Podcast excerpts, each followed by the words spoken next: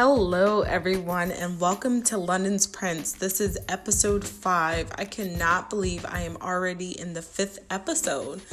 Uh, so, I am the author of London's Prince, and I have decided to compile both um, somewhat of a informal version of an audiobook along with a podcast to discuss the chapters that are in my book and to kind of get dig deeper and dig further into the topics and why I decided to choose and what inspired me to write about those topics.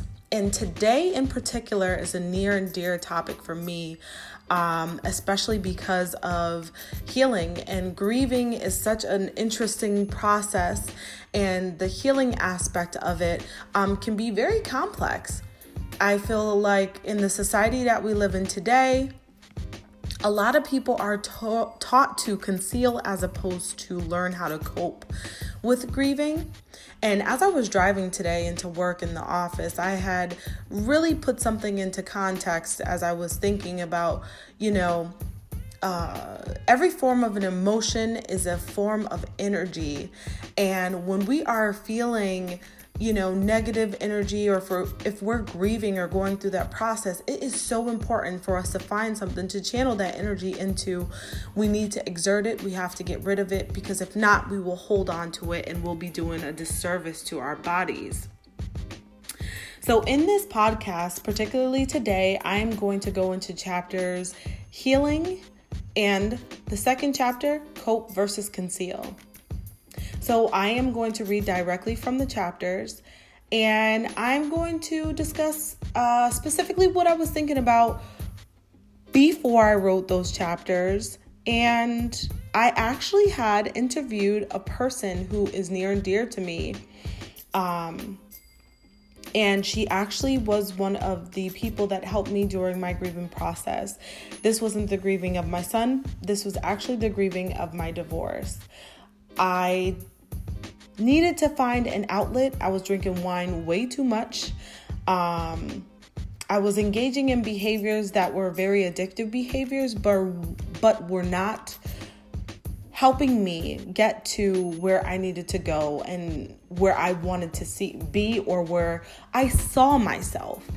And to get rid of those negative behaviors or those addictive behaviors that were not healthy for me, I decided to focus on my body and the physical aspect of myself to where I knew that I could control. So I met a lady named Selena McCabe who is a fitness instructor at both the YWCA and in Collegeville at Cycle Zone where I challenged myself enough to even take boxing, which that's something that I actually grew to love and really want to um, start getting more into. Um, I seen my body change and my mental aspect change drastically.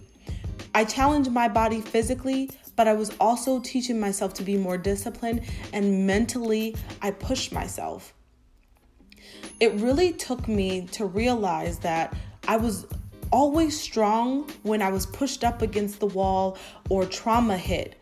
But I always wonder what if I used that strength for something positive? What if I channeled my own inner strength in the times that I needed instead of when I was in dire need or in the fight or flight mode? And she helped me do that.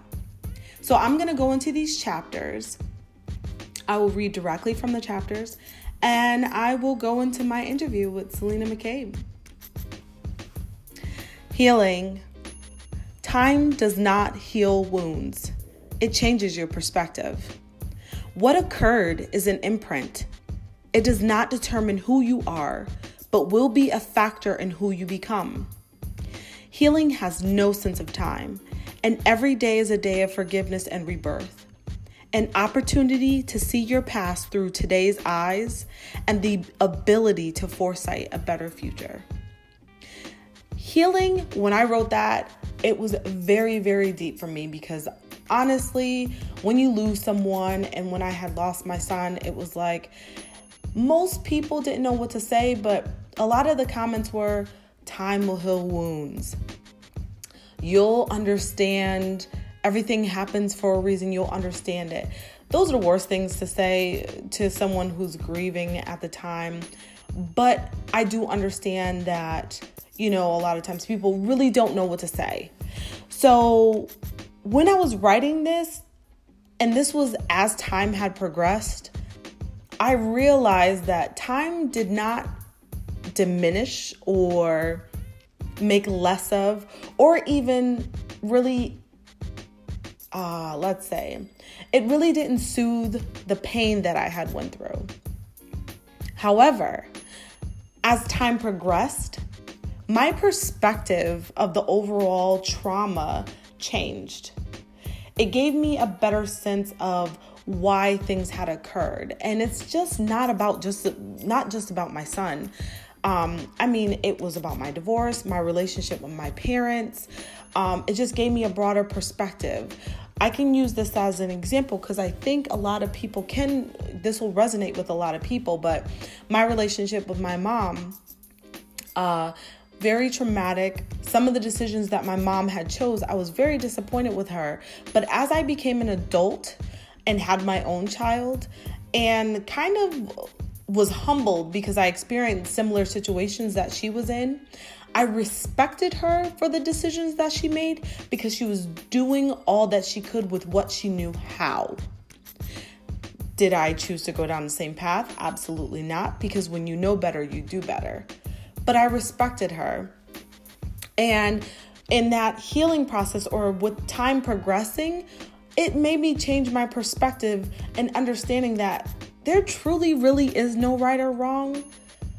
People are only acting or behaving out of their ability um, at that moment, at their level of understanding.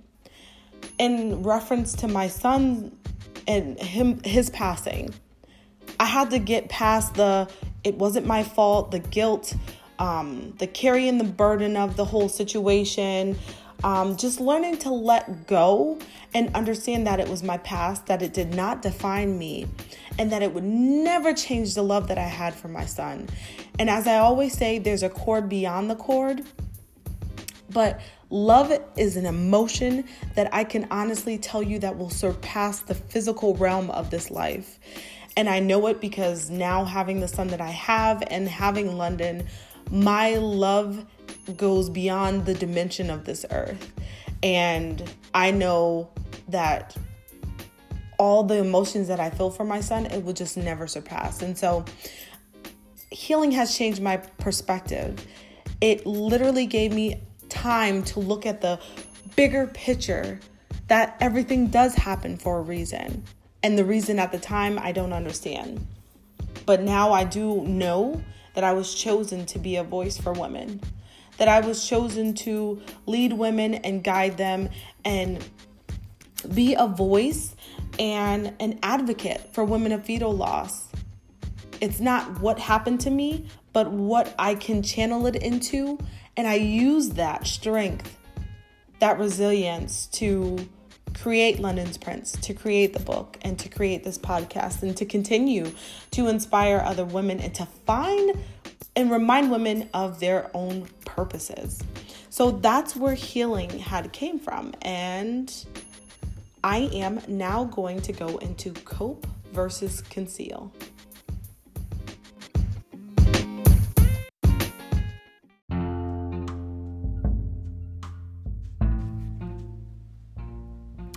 Cope versus conceal.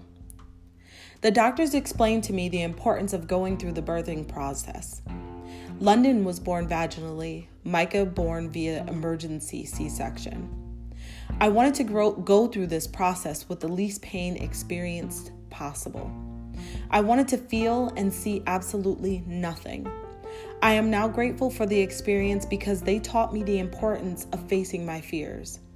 Going through the experience instead of avoiding it began the healing process. It is important for you to feel everything. To feel my pain and process it gave me a broader perspective of my circumstances. I was able to embrace the light and darkness of death. In my family, we are not taught to cope, rather, we are taught to conceal. Emotions are concealed through weed, alcohol, and other street drugs. Fuck whoever told you I was the weakest woman they know. My mind was defined as a woman consumed with sadness. I was angry, envious, and disappointed with everyone, including God. I even tried to distract myself, and the problem still arose. I had to face death head on like a car crash. I had no clue if I would make it out alive. I'm still here.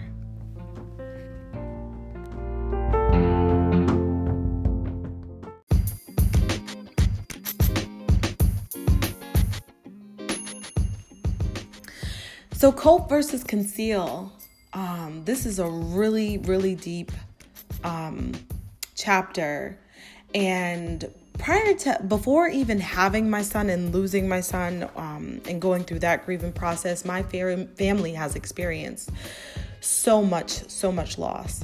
And um, I remember being 11 and finding my uncle dead. And that was the first time that um, I started to go to very frequent funerals. Uh, my uncle had passed away from an asthma attack, and that was my first funeral. Um, I felt so, so uh, obligated to, or so I carried so much of uh, heaviness because I felt like if I had reacted sooner, that he would have still been alive. That is not the case, obviously. And then after him passing, months later, uh, it was my aunt who passed away with a brain tumor. Then, following more months, my uncle, my grandfather passed away. So, here my grandmother lost two of her children and then her husband all within the same year. Um, all people that, you know, were very near and dear to her. I mean, your children and then your husband. Those are very, the very things that we as women tend to define ourselves by is our children and our husband. Those are people that we serve. You know, we we're a wife, we are a mother. Those are what we define ourselves by. And so I recall going to a funeral, and it's traditional, you know, you go to your traditional black funerals. Um, and they have the services afterwards.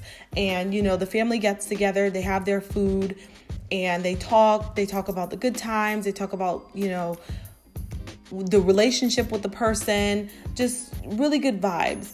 And one thing that i noticed about my family um, and this may be with most families but um, we were we would teach or tell the person that's grieving, hey, here, have a drink.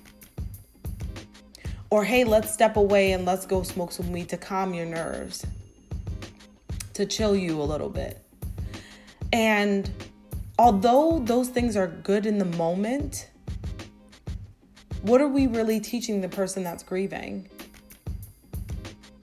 Because when you're not there, and when they're by themselves and they have to find a way to ease the emo- those uh, very emotions, what are they going to turn to?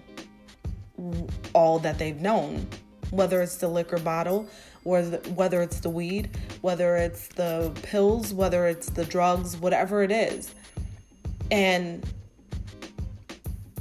those being utilized every time that you feel a sense of negativity or you're feeling down, that truly can be a spiraling, just basically, it's a suicide.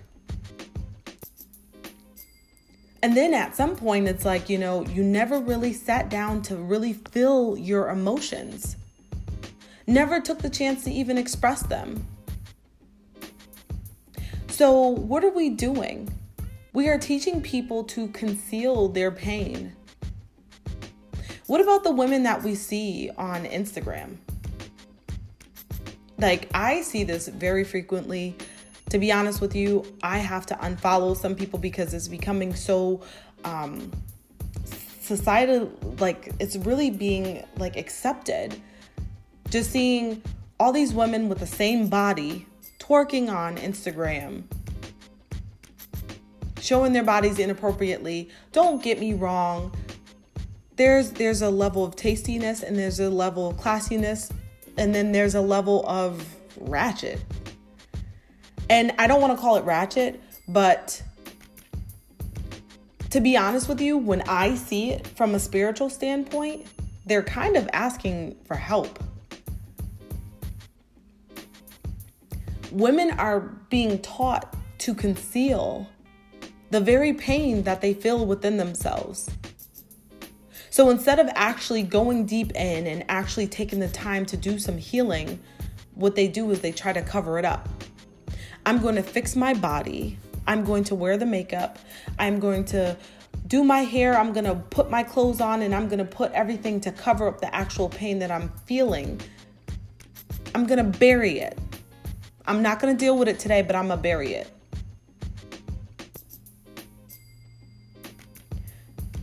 We need to learn how to feel our emotions because only through that do we tap into and understand how we need to process them and get rid of them.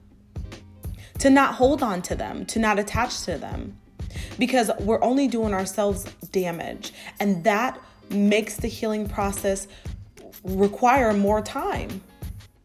The longer that you conceal, the longer that you utilize something in order to cope, the longer your healing process is. The only way that you can change your perspective about any trauma that has occurred is by having a clear mind. You have to be consciously ready to understand your emotions, think out the process, and figure out what works for you to help you cope with whatever trauma you're dealing with.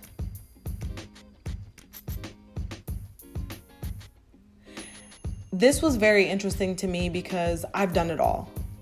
I've done the makeup, I've done the hair, I've done ways the clothes. I would, you know, get all these degrees. I would do all these different things because in a way it was me shouting, "Someone look at me because I want you to see me."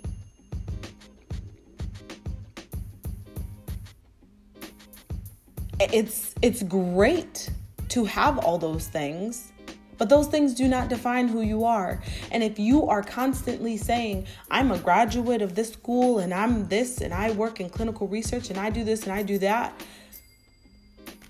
you don't you haven't tapped into who you truly are. You're none of those things. So take the time today to really think about what is your self-care that you utilize? When you're feeling down or going through some form of grief, are you coping with it or are you concealing it? In this interview that I go through with, with Miss Selena, we discuss self love and the importance of it.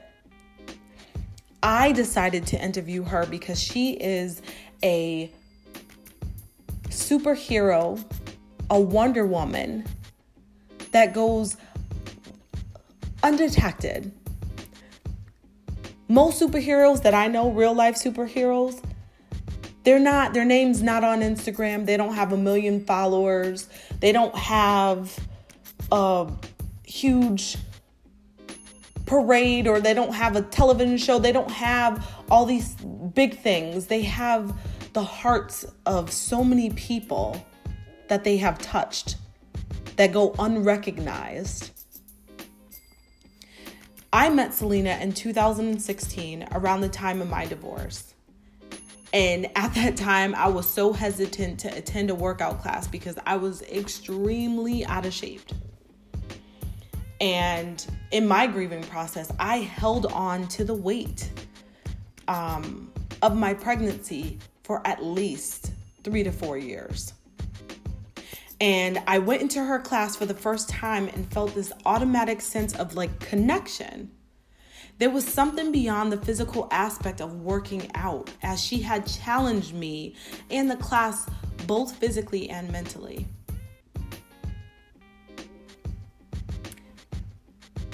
Everyone on London's Prince, all you listeners, I would love to welcome Selena.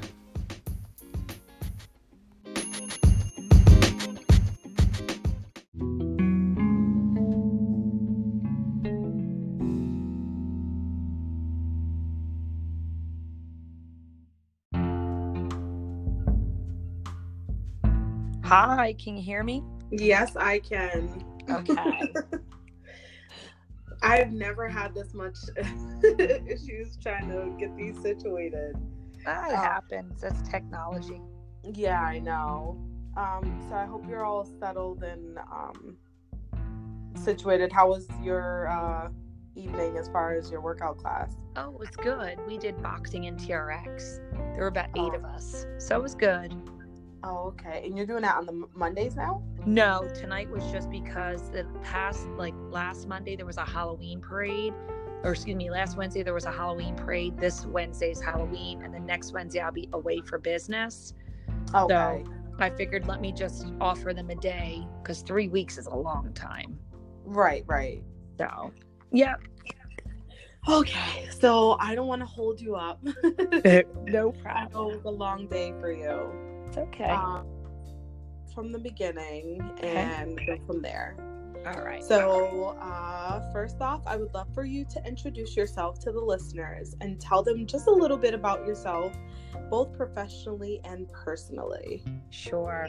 Um, my name is Selena McCabe, and I'm 46 years old, born and raised in Philadelphia. Uh, got into fitness through my own personal journey about 20 years ago when I found myself overweight, 64 pounds overweight.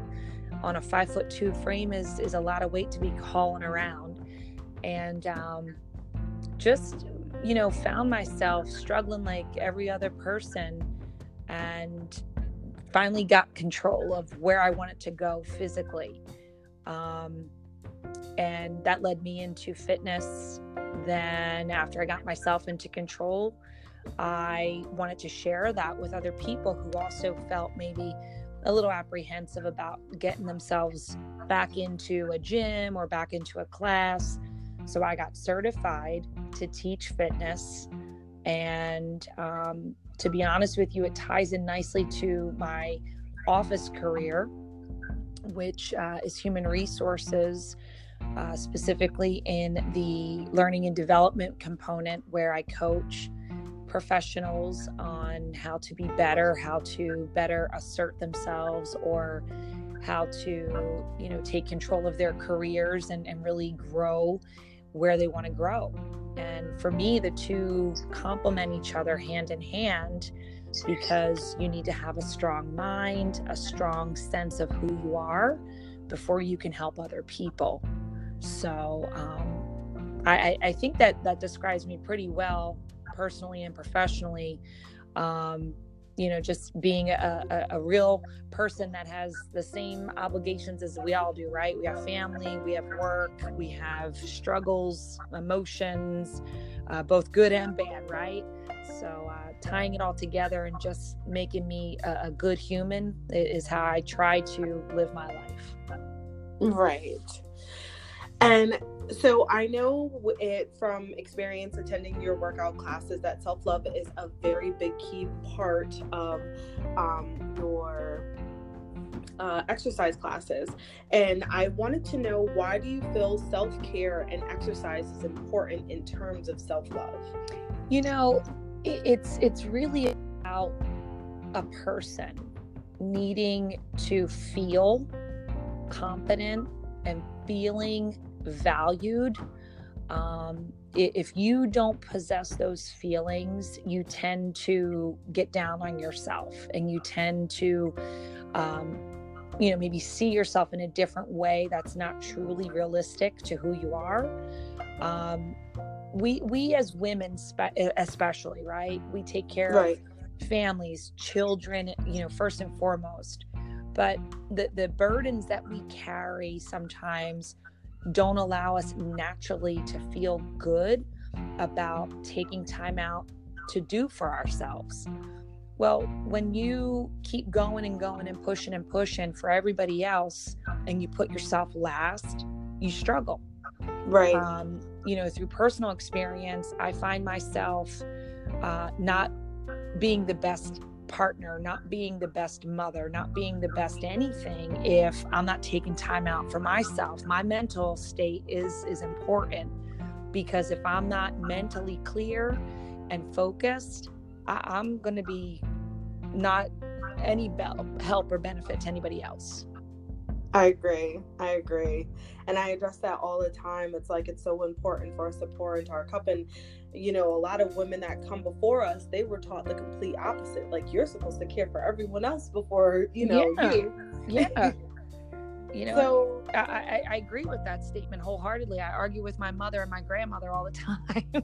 yeah, yeah and it's like and they just don't get it but i'm glad that we got to a point or we're getting to a point where we're realizing that we have a sense of purpose and um, it's important for us to breathe into ourselves as much as we breathe dreams and and um, love into everyone else. Yeah and not feel guilty about it. And not feel guilty. Key thing. Yeah so many people like myself um, have found exercising as an outlet for dealing with trauma or any type of negativity. So how does this help and provide an example from you in your personal life?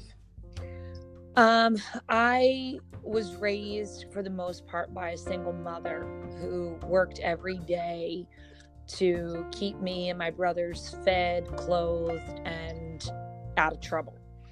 Um, you know, it, it, it's it's really about seeing where you were as a person and how you're growing into somebody that you want to be um, not necessarily the person that you're choosing to be because um, i think you evolve into that person through right. experiences mm-hmm. and you know growing up for me was was not always um, idealistic as, as many children might you know have family. I i currently am married almost 26 years and i have two boys that are my heart and soul. Um, i hope that their childhood and their upbringing is better than mine was. I was exposed to domestic violence.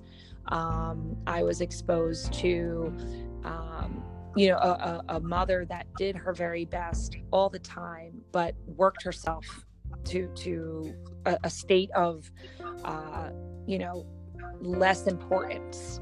And through mm-hmm. her struggles um, and and now as as an adult i can appreciate that. But through her struggles i think i've been able to be more open to self-love. And that's why i project and that's why i promote it constantly for everybody that i come in contact with um, because exercise is truly an outlet. It relieves stress, it builds confidence, and hopefully it gives people a sense of grounding and foundation for mm-hmm. a journey that they can root themselves into and really push forward so that they can evolve into that person that they're choosing to be, whether they know it or not today. Exactly. Exactly. So, as a mother, and I have this feeling like you're living in your purpose personally, um, how do you manage to find time for your self care? Well, you know, my boys are very active. They know that me personally i don't know how to relax i don't know how to how to settle down um, some women they like to go for massages and get their nails done and, and please don't get me wrong, I enjoy all of that too. But if I have a choice, my choice is going to be to go work out because mm-hmm. I feel like the physical exertion and and pushing myself and the strength and the endorphins that kick in from you know picking up weights or punching a bag if it's boxing or just really the physical uh, sense of fatigue is so much more gratifying to me that the time then that I interact with my children, they know that mom is strong. They know that mom is taking care of herself so that she can be better for them. And they see that and they use it as an example. They're both right. very active in their own sports. Um, academically, I'm blessed. I have two very smart boys, just as you have a smart little guy, too. Um, you know, I think that they see us as as heroes, hopefully in their own eyes, um, the sacrifices that we make. And I think through all of that, we're able to better um, provide. And I, you know, I, I think that they they respect it. I, I agree. And then being a woman um, and having the boys come to the class, and I know you bring your son to classes sometimes, and yep. um, I've been able to bring Micah, thank God to you, to you because um, and with Micah being able to see me and doing boxing and doing certain activities that he's never seen other women in his family engage in, um, he finds a sense of pride with it being his mom. Yeah. Um, and so that pushes me more because it's like that is a form of him seeing my mom loves herself enough to to work out yeah. So, and that means she must obviously love me Absolutely. because she wants to be here for me. Yeah. Absolutely. The other piece to that, Kiana, is, you know, it, it helps them understand setting goals. Um, right. You know, actually aspiring to be better, whether it's in school, um, whether it's in, in the workplace when they get older and they, uh, you know, establish employment, you know exercise truly is a foundation for for setting goals in my in my opinion. Um, and can, setting discipline. Yeah yeah absolutely and setting those self expectations higher than maybe a person would who doesn't exercise because they don't have those um, aspirations to be better Right. I agree. I completely agree. And I think that's the mental aspect that I took from your class. And it was more so the fact that um, you pushed me in ways where it was like, I realized that it was more mental yep. than the physical. Yep. And then I started to realize that I can incorporate the lessons that I was learning in the classes into my everyday life. So when I started to face challenges or when things started to hurt, I just knew I had to push through it. Yeah.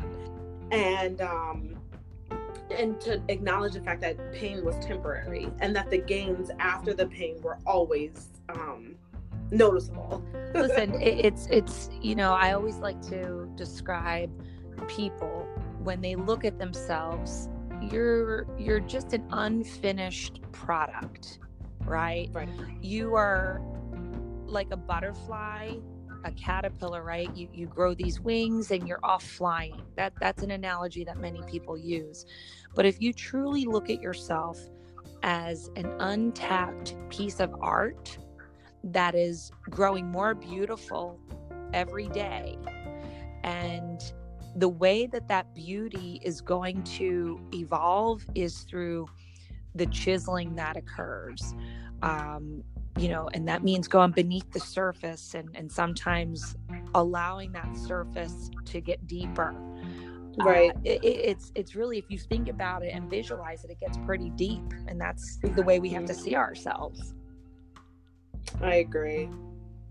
Now, what do you think are your biggest challenges you faced in your experience with motherhood?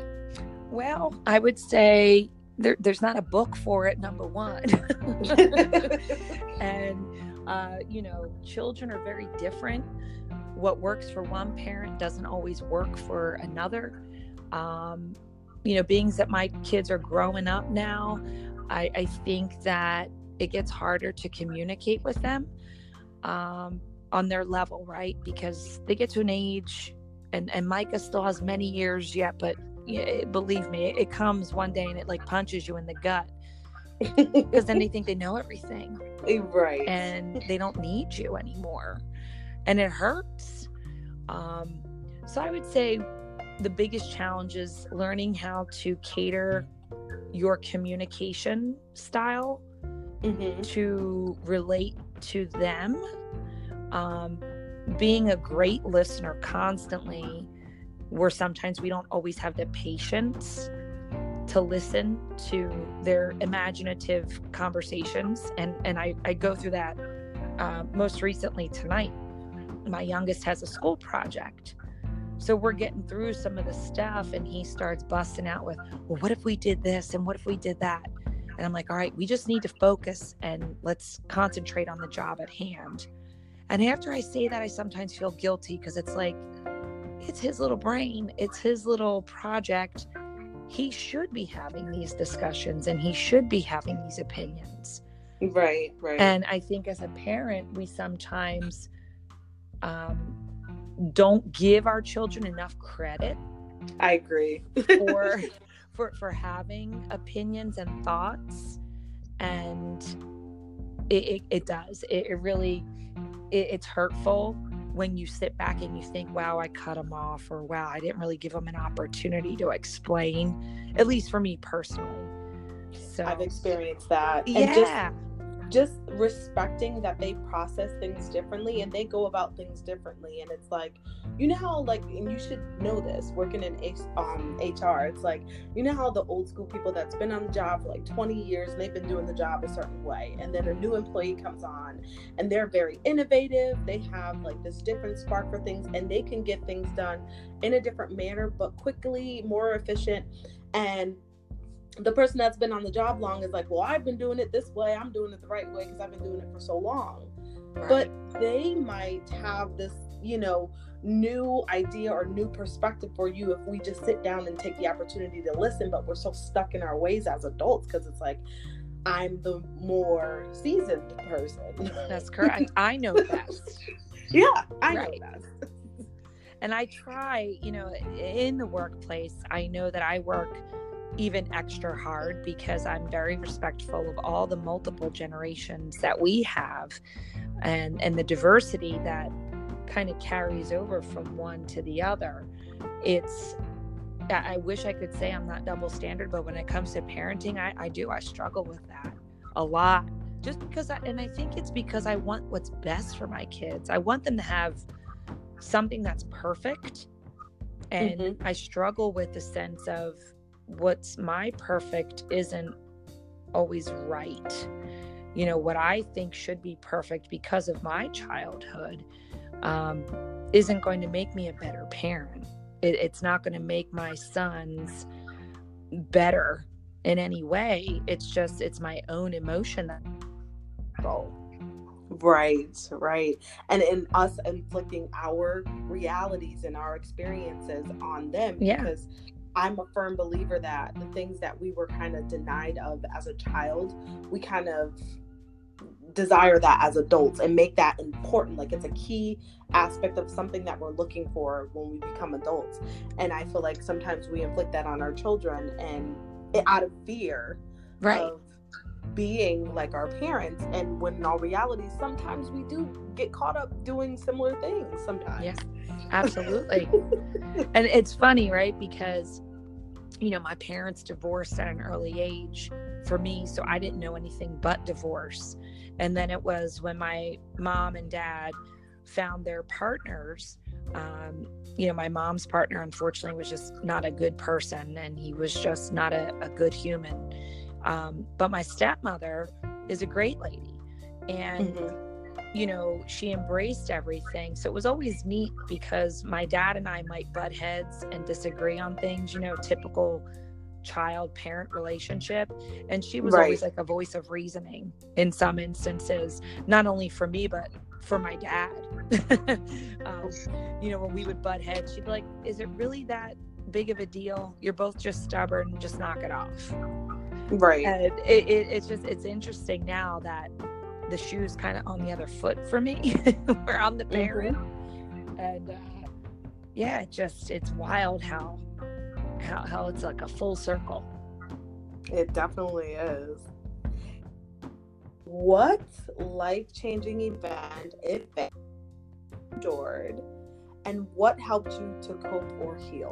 Um seeing my mom physically get abused um, was a really hard um, experience for me especially because it was during my childhood right um, and not having her feel confident that she could make a decision that would not have made her less. And I think it was because she was mentally abused by this man. Um, you know, seeing that as a growing adolescent, I think that kind of molded my level of independence and where I wanted to be in life and how I would never not stand up for myself.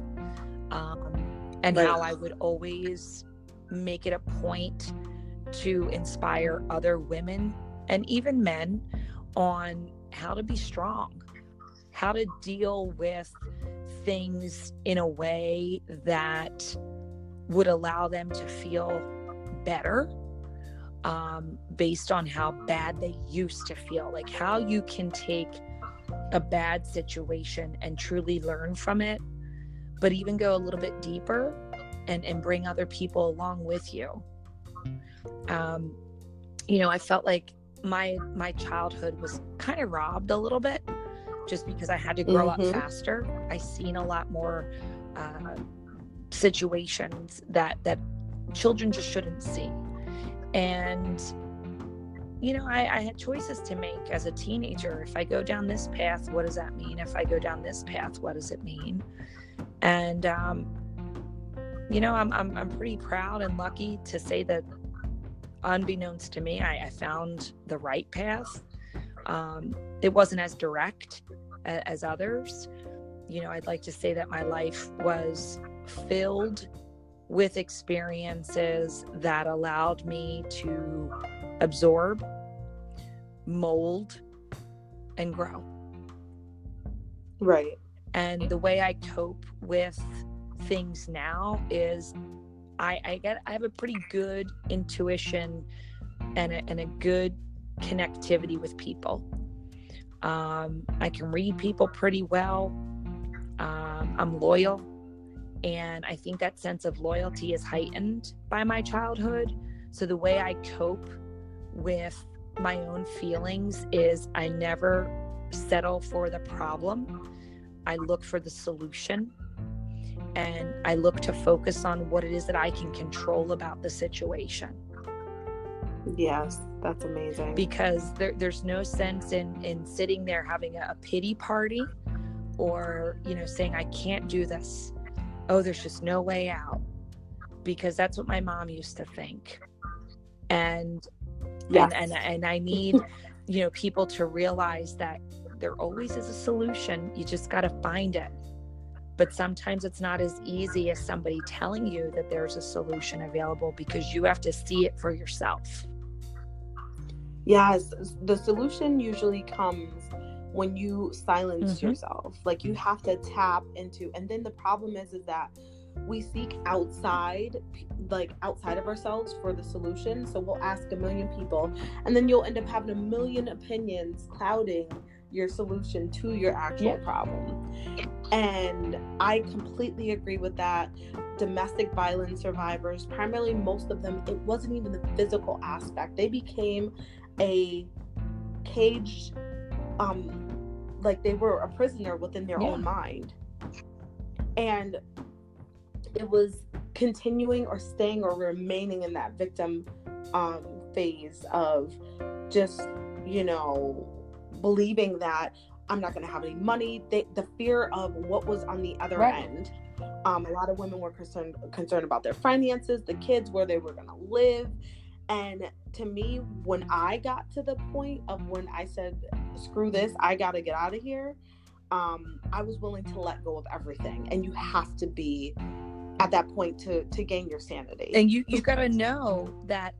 Here, here's the thing. Everybody always says you you have to have courage. And I like people to understand that we all have courage. We don't know how to use it. And mm. if you think about it, we are all born with emotions. Some people tend to use certain emotions more so than others, but you do possess all of the emotions. It's just some of us don't know how to use them. Courage is one of them. Um, you know, love is one of them. Uh, you know, you, you also have self awareness, you also have the way that you see yourself. And all of these emotions and, and levels of intrinsic and extrinsic and, and systemic values that we possess as humans, it's like exercise. You, you have to practice. If you practice being courageous, you will get better at it.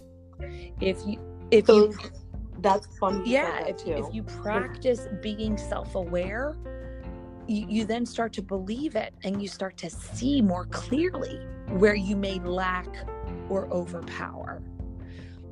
And and mm-hmm. and that's where I think that we as as women especially always getting you know blamed for oh you're over emotional or oh you're so emotional get over it.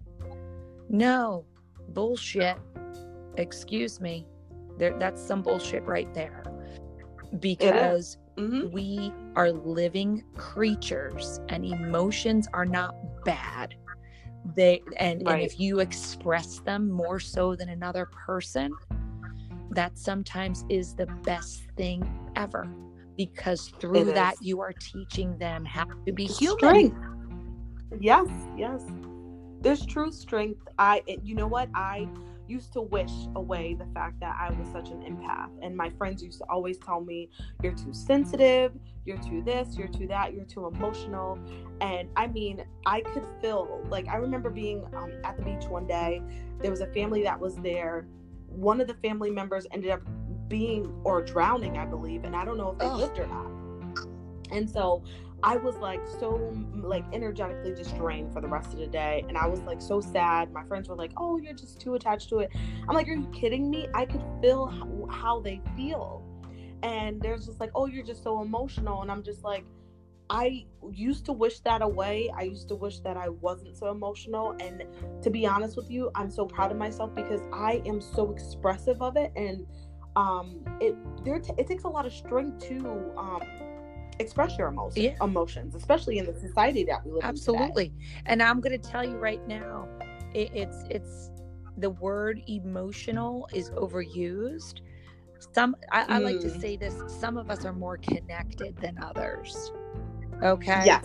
And yes. and I think that it's it's those that are disconnected that tend to judge us that are more connected. Yes. I agree.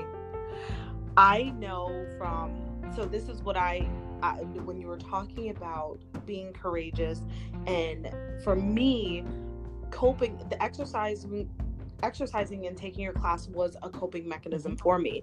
However, one thing that I identified was why is it that I could find my strength when my back was up against the wall, but where was it when I chose to be strong? How far would I be if I would choose to be strong for myself? And that's what I identified with taking your class. Um, it was like you've been through a lot of traumatic things and you had to be strong and everybody considers you a strong person but where would you be if you chose to be strong for yourself and to bring yourself in a positive right. light with your strength right. you know and and that's where i'm still living my life right you know i could have chose that bad path. And right. and i didn't. And it's because i overuse my courage. Um, you know i everybody that knows me from childhood and even in the workplace will tell you i am one of the most courageous people because i fear nothing except for rodents but that doesn't count um, you know when it comes to hard situations, I like to jump in head first. Um, I like to really weigh the options because I've been up against the wall and it wasn't just me. I was so young and I was emotionally underdeveloped. Mm-hmm. So I, mm-hmm. I, I think yeah. that courage, I had no choice but to, to let it out and, and to let it grow faster than maybe it should have.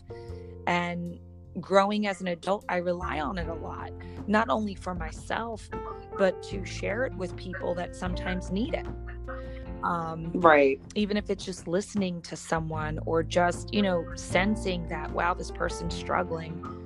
What can I do to help them get through it? And maybe it's just that ear to hear them, you know, talk about their situation and use my own past behaviors and past uh, you know opportunities to really come to them better as as a listener to help them gravitate towards that solution that they will find in themselves i agree i agree um so i have two more questions sure. for you before we conclude and so for one the first one would be what would you say to your 18 year old self today? um, that's a hard question. That's why you're asking it, right? But but uh, my 18 year old self, I would say life isn't what you expect it to be. So make sure that where you see yourself in 10 years, you have memorable experiences that are not going to be ones that you regret. So, in short, I would say live life without regret. Okay. And, mm-hmm. but do it memorably. And what I mean right. by that is, you know, I growing up faster than I needed to because of my my childhood situation. Um, I was already out of the house at 18. I didn't start college like everybody else. Um, I had to start a, I had to start a little bit later, and at 18, I probably didn't know where I was going to be. I was just living life, and you know, to go back to that now, I think it would have been like it's going to be okay, but you got to live life, and you just kind of have to take it and and not have any regrets. And don't forget who you are because who you are today is not who you're going to be. Right what would be your best or final advice for women in reference to self-love? Don't feel guilty about it. Embrace it. Even if it's just 5 minutes where you look at yourself in the mirror and you see all the goodness that comes from you physically. We tend to nitpick at ourselves and find the flaws, whether it's I don't like my hair, I don't like my eyes, my skin. We beat ourselves up too much. Yes, too much. And you know, we we need to love ourselves more. And it has nothing to do with with you know, being conceited. I hate when people say that. It, it's really about appreciating who you are spiritually, um, emotionally, physically. so I'm going to say any any woman that that listens to this podcast that they look in the mirror for 5 minutes a day and they appreciate all of the beautiful things physically that they have with themselves. Then take it to 10 minutes a day. Then start appreciating that mental clarity because it's going to require you to focus hard and to feel more comfortable talking about the good and the beauty that you possess. Once you can get through that 10 minutes, the guilt of taking care of yourself starts to lessen and then when you go, whether it's to the gym, to get your nails done, to get a massage, you will feel less guilty and feel much more valuable to everyone else around you. And you'll feel appreciated, most importantly, by yourself, to yourself. That's awesome. That's really awesome. So, to conclude the podcast, I would love for you to let the listeners know where can they find you as far as your classes and just to promote where you normally have your workout classes. I'm well aware because I'm there Tuesdays, Thursdays. I need to get back to boxing. Yeah. But if you just want to let them know where you are and um, you know, just tell them a little bit about um, what you guys offer as far as Cycle Zone and the free first sure. class. So um, my schedule's crazy, but most of the time it's stable, and it's Tuesday and Thursday nights at 7:30 p.m. I can be found teaching cardio fusion at the Spring Valley Y, located in Royersford, Pennsylvania, and then um, 5:30 a.m. on Tuesdays and Wednesdays, as well as Wednesday evenings at 7:30 p.m. I can be found at a wonderful little studio in Collegeville, Pennsylvania called Cycle Zone, where I teach strength training as well as boxing and TRX. And all of these fitness classes. Uh, you want to come to the Y, you can come as my guest. You want to come to Cycle Zone, your first class is free. But if there's ever anybody who listens to this and they want more, you can always email me. Um, you know, my email address is mccabmm at gmail.com, even if it's just to be an ear to listen to you. That's awesome. Thank you so much, Selena. You're welcome. I love you, girl. Um, I think I, this is great. I know. I love you too. And I just feel like, you know, um, our biggest superheroes truly are just like the movies. Um, there a lot of times they go not very noticed. Um, a lot of people don't know who they are sometimes, um, but they make such a big contribution to so many people and they touch so many people's lives. And I appreciate you for everything you've done for me and and Mike as well. Well, keep sharing what you do because you're you're pretty damn good in my book too, sister. Thank you. All right. All right, this concludes the podcast. Thank you. Selena. You're welcome. Have a great one. Bye. You too.